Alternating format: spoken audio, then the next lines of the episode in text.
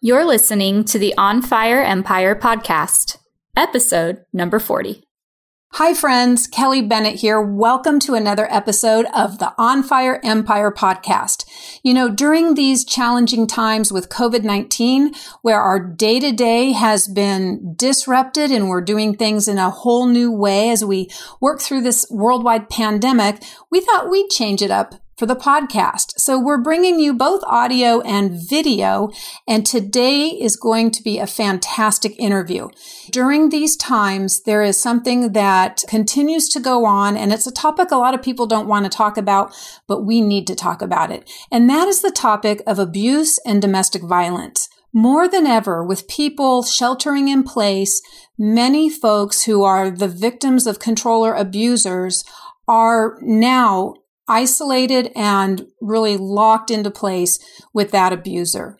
So whether you are one of those folks who is experiencing domestic violence, control, and or any other form of abuse within your home or your children are, or if you're a friend or a family or a neighbor and you might be hearing things or you're aware that there's been some problems with someone you love in the past, this episode is for you. So today I'm bringing you my interview with Katie Gilbertson. Katie is a phenomenal professional. She works within the Riverside County District Attorney's Office in their Victim Services Unit, overseeing what we call the Safe Family Justice Centers.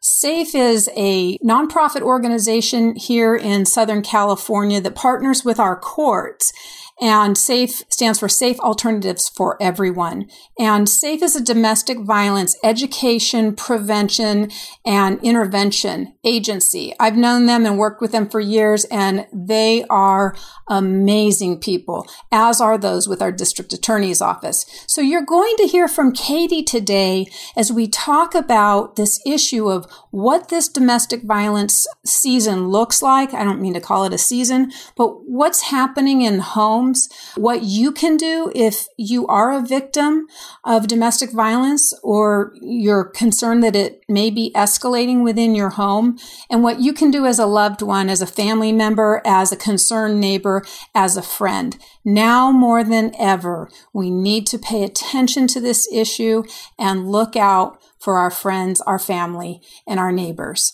So without further ado, here's my interview with Katie Gilbertson, the Executive Director of Safe Family Justice Centers.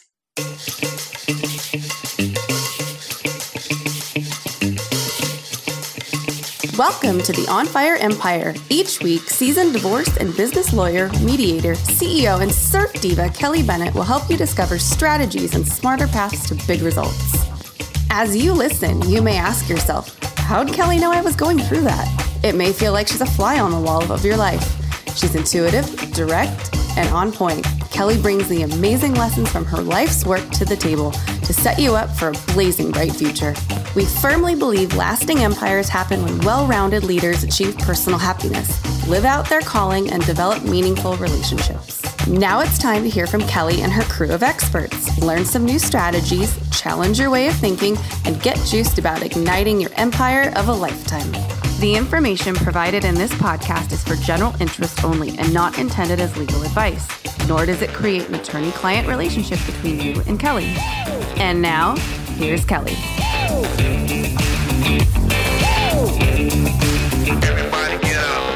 Well, Katie Gilbertson, welcome to the On Fire Empire podcast. It's such a delight to have you today. Thank you for having me. I'm excited to be here. Oh, man. You bring such a wealth of information to a very timely topic that so many of our listeners are thinking about, dealing with, and I'll venture to say probably a few of our listeners are struggling with this issue, and that is during this time, while we're sheltering in place with the COVID 19 pandemic, we're talking about how do you deal with domestic violence and the likelihood that there might be more incidents of domestic violence. And Katie, you've got such an impressive track record and career. Let me just start before we dive in. Can you share with us for a minute what attracted you to the field of victim advocacy and working with I know you work with all kinds of victims, but now in particular, domestic violence victims. What drew you to this profession? Well, I love crime documentaries, and I spent a lot of time growing up wanting to do something related to the criminal justice system. And so when I was trying to figure out sort of where I wanted to land in the world, I actually answered a Penny Saver ad about a victim advocate position. I remember the Penny Saver. yeah and so, um, flash forward, that sort of put me on this trajectory for my career. So I had the opportunity to serve as a volunteer victim advocate with the Center Against Sexual Assault here in Riverside County. And it was one of the most amazing decisions I've ever made in my life. Never going back, huh? Yeah, never going back. Once I found advocacy, that was it for me. Well, I thought what was interesting when I was going over your bio and just all those amazing things that you've done, there were a couple of things that I thought the audience would probably want to know and understand. And one of them was in the work that you did, at least I know you're doing some other things now, as a domestic violence and a sexual assault counselor, you talked about in the bio that you accompany victims to interviews with law enforcement and medical exams. And I presume some of that goes on in court as well. And so, in that role, as the victim advocates and counselors, you talked about the role being ensuring a trauma informed approach. What did you mean by that? So, what that really means is that as a professional, I have a responsibility. It's my role to help victims of crime, but to really think about what it means for people who work in this field. So, it's important that we recognize that our policies and that our procedures and everything that we sort of do in our day to day is focused on on being able one to get our job done but two to be responsive to victims of crime in a way that's going to be sensitive for them. We have to do an interview. It's really important that we take a look at where we do that and how we do that and sort of what the nature of our questions are all the way working through the criminal justice system process if that's necessary. We just have to think about what it is we do in our work that is going to be sensitive in nature to the people that we serve and what might potentially re victimize them. Well, and while law enforcement gets some training in these areas, I'm sure that people looking at, you know, like you said, you, you watch a lot of CSI and crime shows and things of that nature, got your interest going in the whole field, but we see that on television depicted in some in reality TV and not so real. But that idea of if you're a victim having to go in and be questioned or interviewed might be pretty scary for someone, but I imagine that you're the buffer that brings a little more protection and sensitivity between the victim and the interviewing law enforcement officer, for example. Absolutely. One of the things that I love about my job in victim advocacy is that we're able to serve as like a navigator. It's our role as victim advocates to have conversations with victims of crime and let them know what they should expect, what the next steps are going to be.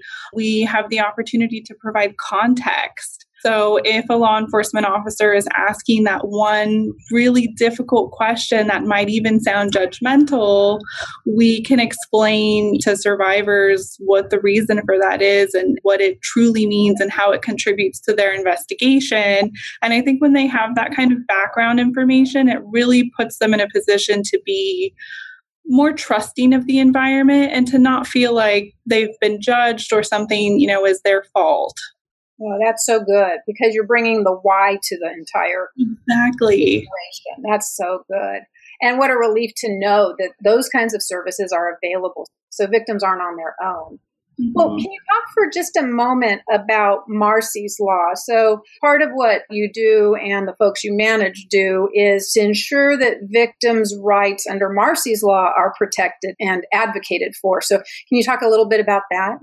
Yeah, so Marsy's Law is actually the Victims' Crime Bill of Rights. It was passed in 2008 here in California. And what it allowed for us to do was make certain rights in the criminal justice system a constitutional right for our victims of crime. So when you hear and see Marsy's Law, you're going to see it more frequently on the level of the district attorney's office if you're working with victim advocates there. But Marsy's Law really is a responsibility that all victim service providers have to share with victims of crime crime. When you think about someone who's going through crisis and has experienced trauma, the number one question on their mind is not going to be, okay, tell me about my rights. What am I entitled to? Mm-hmm. And so it's really important that victim advocates are in a position where they can tell people and educate them about what their rights are and make sure that that's a part of their dialogue as we go through the process of trying to serve them. How does that play into what public defenders will do during a trial as it relates to a victim on the stand? Well, when we're dealing with the criminal justice system, lots of different things happen. There's typically information that's exchanged about the victim, and it helps protect their information so that only the relevant parties can have access to it. It allows for people to be interviewed in a way that is trauma informed. And so we have the opportunity to interview, or victims have the opportunity to interview at the district attorney's office. They can have support people with them if they're interviewing with defense attorneys. And they have the opportunity to decline interviews if that's something that they would like to do. But again, it's about bringing information to victims and letting them choose what they want their role to look like as they're going forward and, and making sure that they can make informed decisions. And boy, it really brings so much to the table, much different than the old days and, and what victims kind of, when they felt like they were out on their own, going through the process. Well, let's fast forward to present day. And here we are working and navigating through this worldwide pandemic, sheltering at home. You're at the DA's office right now, I presume, as you as we video here, working part time at the office and trying to shelter in place. We're all navigating this. But so in this situation, and I think it's so important too because this pandemic is going to go away, but it doesn't mean we won't see other things that disrupt our lives like this. So, in these times of COVID 19, where we've got so many people sheltering in place in their homes, are you seeing any declines or increases in the domestic violence rate, incidence of domestic violence? Give me your thoughts on that. You know, it's a really interesting time for us. Statistically, we haven't seen an increase, but we also haven't seen a decrease. In in March alone, we served 468 victims of crime in the county of Riverside. And so that's very comparable to what the rest of the quarter looked like for each month. Those are new people that we served. And so I think right now what's going on is domestic violence is still happening. Absolutely. The law enforcement agencies are responding. We have lots of different community partners who are calling with victims who are in need of assistance. And so I think two things are happening. I think that we know domestic violence is occurring and that people are in a greater need than I think usual because of COVID. I think they're mo- more vulnerable and they have more hardships. But I also find that right now, what we're dealing with are a situation where maybe it's not safe for people to reach out. And so we suspect that there are a lot of people out there who just don't know what to do and they don't know where to go it's just accelerated the difficulty of a DV situation altogether. By the way, I know the answer to this as a family law attorney, but for the listening audience, can you share for just a moment is a domestic violence perpetrator is that demographic oriented or is it an equal opportunity abuser? Statistically, we find that the demographic of abusers are male, but we also find that there's a lot of information out there that and stigma about males becoming victims of crime as well. And so, overwhelmingly, I can tell you from the population that we serve, the majority of the time, the survivors that we're working with are female. But domestic violence affects everyone. It doesn't matter who you are, what your age is, what your gender or socioeconomic status is, it affects everyone in a different way. And so, we respond to everyone. And I think that's so important to point out because so many people, it's surprising that folks just assume stereotypes that it's more prone to happen in particular ethnicity and socioeconomic class as well, but it's happening in the big houses as well as the small apartments as well. And that's what makes domestic violence such a big problem in our community because it, it affects everyone. Yes. Yeah, huge. So, Katie, let's talk about behaviors, and this is so important to those who are in a home where they're living with an abuser who's at any level. Let's talk about escalation. What kinds of warning signs are there to watch for when it comes to a situation possibly escalating? So, we're going to go with the female stereotype for a moment. A lady who's been living with someone who's been extremely controlling, verbally abusive, and the occasional maybe rough grab on the arm out of frustration during an argument. What kinds of warning signs should she be looking for for that behavior to become escalated and elevated in these moments? Well, everything that you just described is exactly it. So, when we talk about different types of abuse and coercion and control and that sort of thing, what we're looking for are just examples of power and control.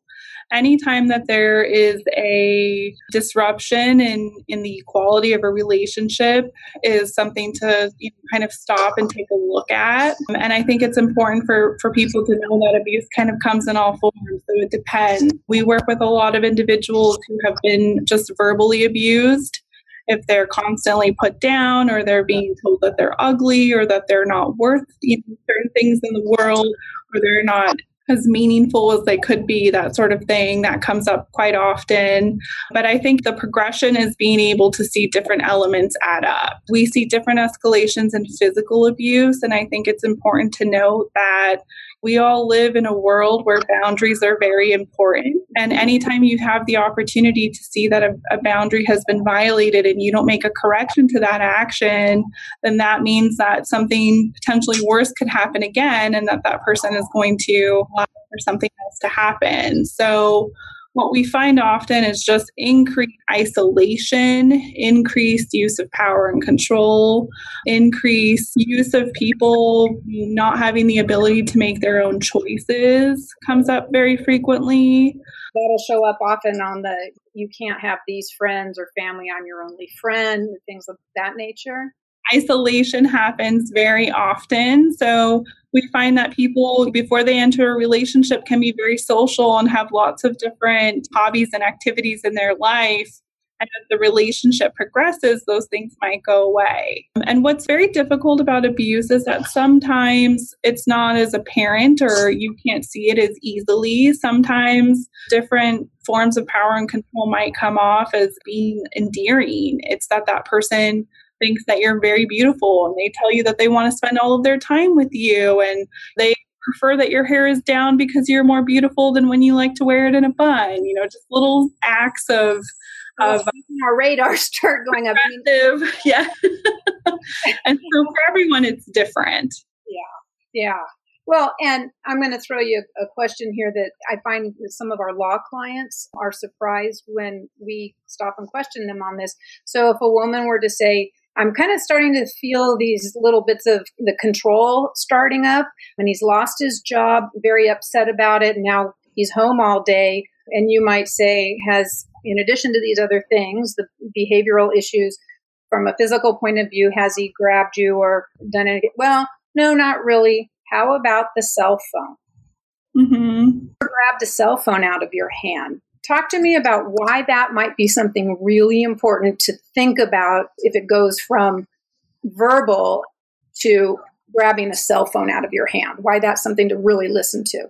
Sometimes abuse manifests in, in ways that aren't directly towards the individual person. So, cell phone and other property damage is huge. We see that quite often. With cell phone, we know that your phone is the gateway to the outside world. It's who you're going to be able to call for help and how you're going to be able to call them and how you document what you do. And so, that usually is the first thing to go for a lot of people who experience violence because that's how abusers are able to make sure that they are isolated. Um, we also see different things that occur like abuse towards pets or abuse towards the children or threatening to put somebody in a position where they might exchange information that is a secret or or something that might hurt someone else so it's not always directed individually towards the victim but there's a lot of use of manipulation for people to use that that power and control over their victims super important signs that taken one all by itself may not seem like anything, but this is important information that people need to know for sure. Well, Katie, you know, a lot of times. This break is brought to you by Kelly's new book, Victim is Not Your Name Remembering Your True Identity in the Midst of Life Challenges. In Victim is Not Your Name, you'll discover a potent yet practical plan to move beyond suffering into a life of significance, joy, and hopefulness. Victim is Not Your Name is available now on ebook and paperback and audio on Amazon.com and at victimisnotyourname.com. That's victimisnotyourname.com.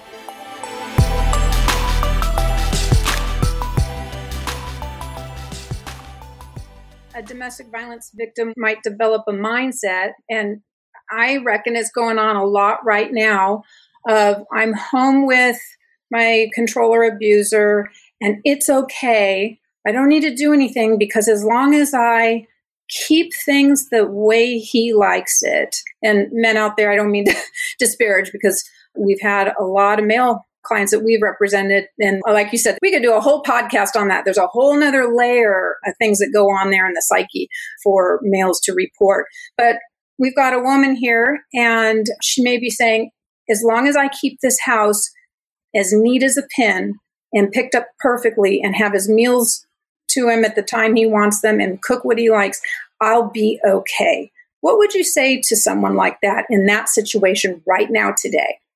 Oh man. Well, I think a few things. I think all of the things really quick that we just talked about, even though we're focusing on a female relationship, it all applies. Again, it doesn't matter who you are. If these are things that you're identifying with, take them for exactly what we're describing them as, and please use all of the materials that we're giving you today. Mm. But for a survivor in this perspective, I would want to talk to them and caution them about sort of keeping a business as usual mindset. I think that for survivors who are in relationships that a lot of abuse occurs in, they are very resilient, strong individuals. And I think surviving is exactly what they know how to do. But I also think it's important that we have some discussion about what stakes have changed and what makes their situation, how can I say it, much more dangerous I think you can never underestimate or feel like you have full control over being able to prevent abuse from happening in your life. Mm-hmm. Um, and I think that it's important for us to have dialogue about how abuse can be unpredictable. There's a lot of stress in the home right now.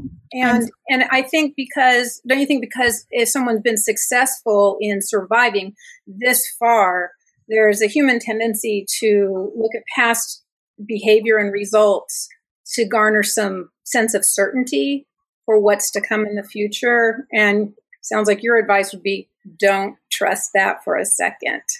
Well, I think it's both. I think that you do have to trust your intuition. Only you know what your relationship is like, and you know what some of those things that set the abuser off might be. But I think it's also important to know that survivors aren't the ones to set their abusers off. Their abusers are already abusive for a reason. And there's not a lot of things that you can constantly physically do yourself to prevent that from happening because it's not about what you're doing. It's about them having access to you and them knowing that they can readily abuse you based off of what they want to do. It's their own power and control. That is so important because so many victims think and that's what that mindset is, right? You know, if only I, that it's about them and it really isn't at all, right? It's not, it's mm. not about them. And so I, I think the biggest thing that you can say is to always be weary and always plan and be aware of what potential resources are available because the very nature of abuse is to make somebody feel hopeless it's to make somebody feel like they can't make their own decision, and it's to make them feel like they can't be empowered to live their own life. Mm-hmm. And so I think a lot of victims right now are walking in their home right now on eggshells, trying to figure out how to just keep things at bay so that there is no escalation. Something that came to mind, and I know this is going to be right off the top of your head, but I want to I want to pick your brain on this talk to the victim who's in the home trying to keep the escalation from going there and just not really wanting to being afraid for whatever reason, right? There's no shame and judgment in this, but just feeling like he or she can't reach out and grab on and avail themselves of the resources that we're going to talk about in a moment, but they've got children in the home. What impact does this have on children? And we particularly talk to, let's say, the woman who says, but the children are always upstairs in bed when these things happen, so they don't really know. What would you say to that? The dialogue that we would have is actually just very simple. Your kids are, are not in a situation where they're immune. If there's violence going on in the home, no matter what you do to try and hide that, they're going to know. And chances are they've seen things that you don't know about, they've heard things that you don't know about, and they're probably just waiting for somebody to come and ask them about it. Right. Um, and if it doesn't get resolved, what's the likelihood of this problem becoming a generational problem within well, that's, that's a really good point. I think it's important for, for people to know that abuse is a learned behavior. The statistics related to children growing up to become future victims or future abusers are very high. And again, it's because it's a learned behavior. And so if you don't have somebody there who is able to address the fear and the chronic toxic stress that comes with witnessing domestic violence and the ability to process with them and talk to them about their fears and that sort of thing, the impact can be pretty devastating. And so we get lots of kids that come into our centers every day who have seen all kinds of different things abuse, arguments, their property destroyed. They've had to leave the home multiple times and sometimes sleep on the street for the night because the abuser won't let them return to the house. So, all I can say is that children are not immune. I think that it's important to note, though, that when you're an adult in crisis, as long as sometimes your kids look physically okay, that may not always be the sole focus of the family for the moment. But I do think it's important that we have constant dialogue about how the kids are affected and that we're able to teach them things like safety plans and what to do when they're afraid and who they can go and get help from. And that's so just uplifting to know that that help is there. And I know the work that y'all do at SAFE, and we're going to put links, of course, to Safe Alternatives for Everyone and the Family Justice Centers and, and those resources at the end of our show in our show notes. Huge with the kids. Huge. Yeah. We always like to tell folks coming through our doors, you're fooling yourself if you think your children aren't impacted because they are. They're those little sponges. Katie, so what should a victim do? Some action steps if he or she finds themselves in the home. Let's say the spouse loses a job or is furloughed, or both of them. That's really the pits too. If you have a job and now you're kind of locked up with the abuser, you don't even have the daytime to get away from them. what should he or she do if they find that it's escalating and there something needs to happen? What tangible acts right now can he or she do? You know, I think education is really important. I think it's very important for our survivors and for people who are in these homes to do what they can to learn more about their situation. And one of those things could be that they develop a safety plan at home. I think, in addition to that, being able to just know sort of what needs to happen in terms of action steps. Is there a discussion that you've had with your children about? What should happen if things get loud or if things start crashing? Does that mean that you run outside and go to the neighbor's house and ask for help? Does that mean that we have a discussion in our home about keeping our cell phones charged so that we could call 911 if that's necessary? And it really just depends. But I think what people need to do is get educated, and you can actually learn some information about domestic violence on our website. Um, and there are also national resources that you can look up. So if you go to the National Domestic Violence Hotline, that's another great place that has good information that you can read. But I think the biggest thing that you can do in addition to that is that you need to be able to raise the flag with people that can check on you we're at home, our kids are not going to school, we're in a situation where the abuser may be there all day, every day. And so we recognize that the window might be very limited. But walking around the block, talking to your neighbors, asking certain family members to call and check in on you. FaceTime is really good right now because the other people can get eyes on you. Yeah. Oh, that's huge. Yeah. And if there is violence going on in the home, and there's a need for immediate intervention, what would you say and talk about for a moment? Because I think a lot of people assume that law enforcement and first responders and our medical personnel are too busy with bigger issues during COVID 19. What would you say to that person who says, I don't know about calling the police? What good would it do? Well, that's not the case. I think that it's important for everyone to know that, regardless of what type of victim of crime you might be, all of our law enforcement, hospitals, all of our essential workers out there are ready to respond. And so it's important to know that if you call 911, they're going to respond. You're going to get a response from them and they're going to come out and sort of sort out the situation and decide what needs to happen. I think that one thing to consider though is that not everybody is ready to call law enforcement. Good alternative might be that you have a go bag planned and that you're able to get a hotel room or leave to a friend's house or find some type of alternative place that you might be able to vacate your home for a period of time. Or law enforcement is, is potentially an option as well, but that means that you're going to have to report a crime and that law enforcement's going to come to your house more than likely. And if you're worried about where the abuser would stay once law enforcement gets involved, don't worry, they have a room for him. Potentially, yes. or at least can get them out of your hair for a while while you get safe. Absolutely. I you know, California is a very interesting state. There is a mandatory arrest law here. And so if they're able to determine that somebody is a primary aggressor and that abuse has happened, then it's their job to respond to that. And part of that is separation. Okay. So, how about the friends and the family and neighbors? What should they be looking for? What do you want to heavily encourage them to do on a proactive basis? And really, what can they do if they're concerned or suspect something might be going on?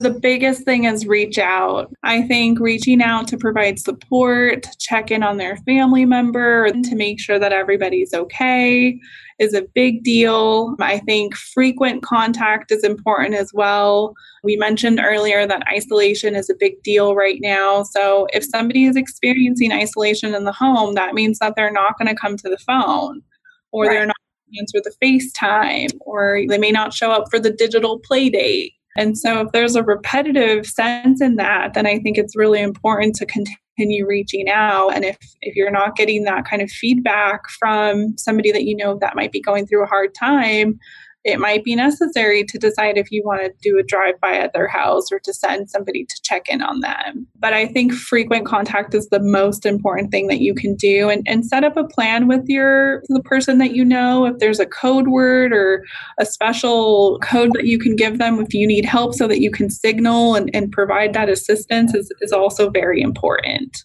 Now, if a victim or a family, friend, neighbor, anyone in that group is thinking about for the victim getting safe in a safety plan and also those who would be helpful to that victim. Are there resources where they can go if they're not really sure what a safety plan looks like to get help with creating one? Yes, absolutely. So we actually have some information on our website that people can access. We also have the ability, there are a few really good tools that we have. There's an app called My Plan that people can download that will allow for them to pull together some safety planning information and, and just keep a plan together for themselves. We're also readily available by phone. All of our centers are still open, we're still providing help. So if somebody just needs to talk and get a little bit of validation about what they're experiencing and even learn about their options, we're available to help for that as well.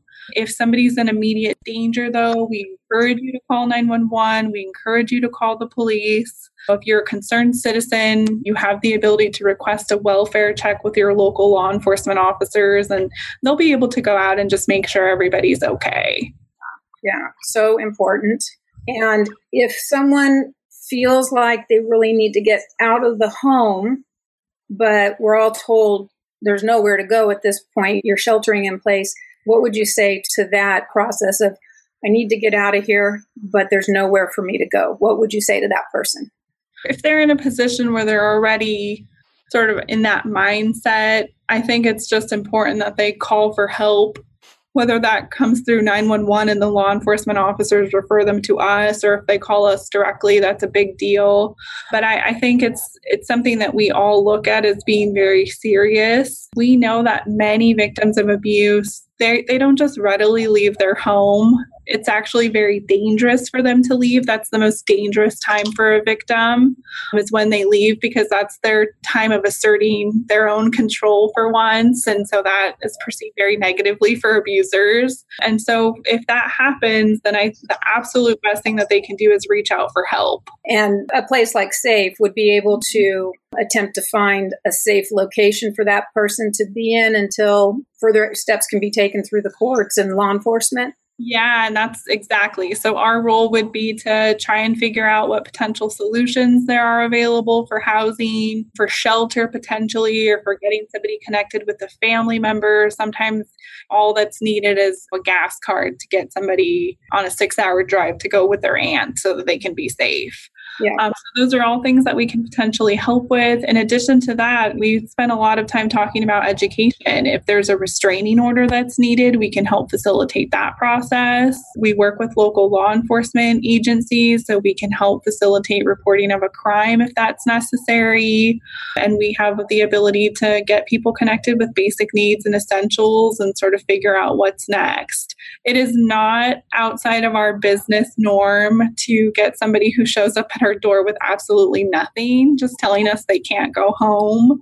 So we're trained, we know how to respond to that. But I think the most effective thing for people is we want to try and get to them and have dialogue with them about making a plan so that if that moment happens, they have a little bit more structure and thought about what it is they need to do to escape. Yes, yes. The bottom line is just reach out. There is so mm-hmm. much help there at any stage and you can help educate them. And having known about SAFE and what SAFE is all about for many, many years, I can say that you folks over there at SAFE are some of the most creative and most resourceful leaders in this area of domestic violence. And it seems like no need goes unmet, that you're all able to really, it's not above and beyond you to help these victims who come in with literally just the shirt on their backs and couple of kids in tow mm-hmm. to get them to the right place. So it's there. So no matter what, regardless of where the, where you are in the country, you need to reach out to the local domestic violence assistance center. Well, Katie Gilbertson, this has been such a pleasure to have you on. You're doing God's work. We are so thankful for you and everyone at the Family Justice Center. Thank you so much. And we're going to link to all these great resources on the show notes. And I'm just praying for your health and that you keep rejuvenated through these challenging times. Thank you so much for having us. Just want to say one more thing. We work with people who are in all stages of their relationship. So it's important for people to know that if they're not ready to leave or they don't know what the next step is, we can still help them as well. I think we talked a lot about the, the chronic emergency of I already left and I need help, but we our role is to do both. We can help in all of those stages wherever you are in your life. Yeah, and the programs you have and the one-on-one help you provide is just amazing. In the I'm glad you mentioned mentioned that uh, because there are a lot of pre stages to this and relational things that need to be, there needs to be a lot more education on that, and you provide it. So, all right, Katie, thank you so much. Thank you. Have a wonderful day. Well, there you have it. Katie Gilbertson really delivered today, didn't she? I want you to remember what Katie shared today. If you've been the target of abuse, Remember, there are advocates through the DA's office and local domestic violence agencies who are here to help you. They're waiting for your call and they are here to advocate just for you and your family. Watch for those signs, those signs of escalation that we talked about during the show. And please remember, this is a power and a control problem. And it's not about you. It's about the abuser. So if you or someone you know is at risk, please take action right now to develop a safety plan. Talk to your children about what to do in certain situations. If, like Katie said, if they hear a crashing sound or a cry for help from you, tell them what to do. Tell them exactly where they go, whether it's running to the neighbors or calling grandma or calling the police. You have to have a plan and reach out above all. Reach out for help if you need it. Reach out to a family or a friend or a neighbor. Don't be ashamed. This is not a thing for you to be ashamed of, although oftentimes abusers will try to use shame as part of the power and control.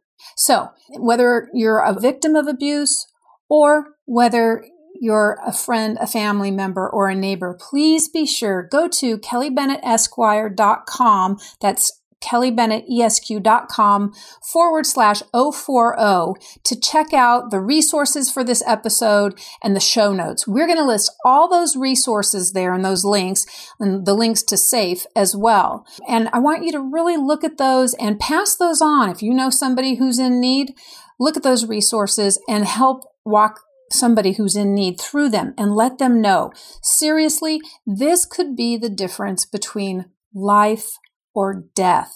These are some really difficult times with the whole COVID 19 and the economic impact. But despite us all kind of turning inward and sheltering in place at home, like here I am in my home office broadcasting from here, let's not forget to continually look outward and look out for one another. That's what we hope this broadcast does for you today. This episode encourages you to look out for one another. And again, if you are someone who is the target of abuse, know that help is there. All you need to do is ask for it. Even if it's the smallest little bit from a neighbor or friend, let someone come alongside and help you. They can help you get through and get you connected to the resources you need. Well, that's all we've got today. That was a lot, right? As always, please, if you enjoyed the podcast, give us a shout out on Apple iTunes or wherever you listen to podcasts. You can also shoot me a note. I'd love to hear from you via email or on our Facebook page or even Instagram. And let me know the kinds of things that you would like us to cover here in the On Fire Empire podcast, or just let us know your thoughts on this episode. I'd love to hear from you. You can reach me on Facebook. It's facebook.com forward slash Kelly Bennett ESQ. And on Instagram at Kelly Bennett underscore ESQ. All right, friends. Well, until next time, live with gusto and ignite your empire. Ciao.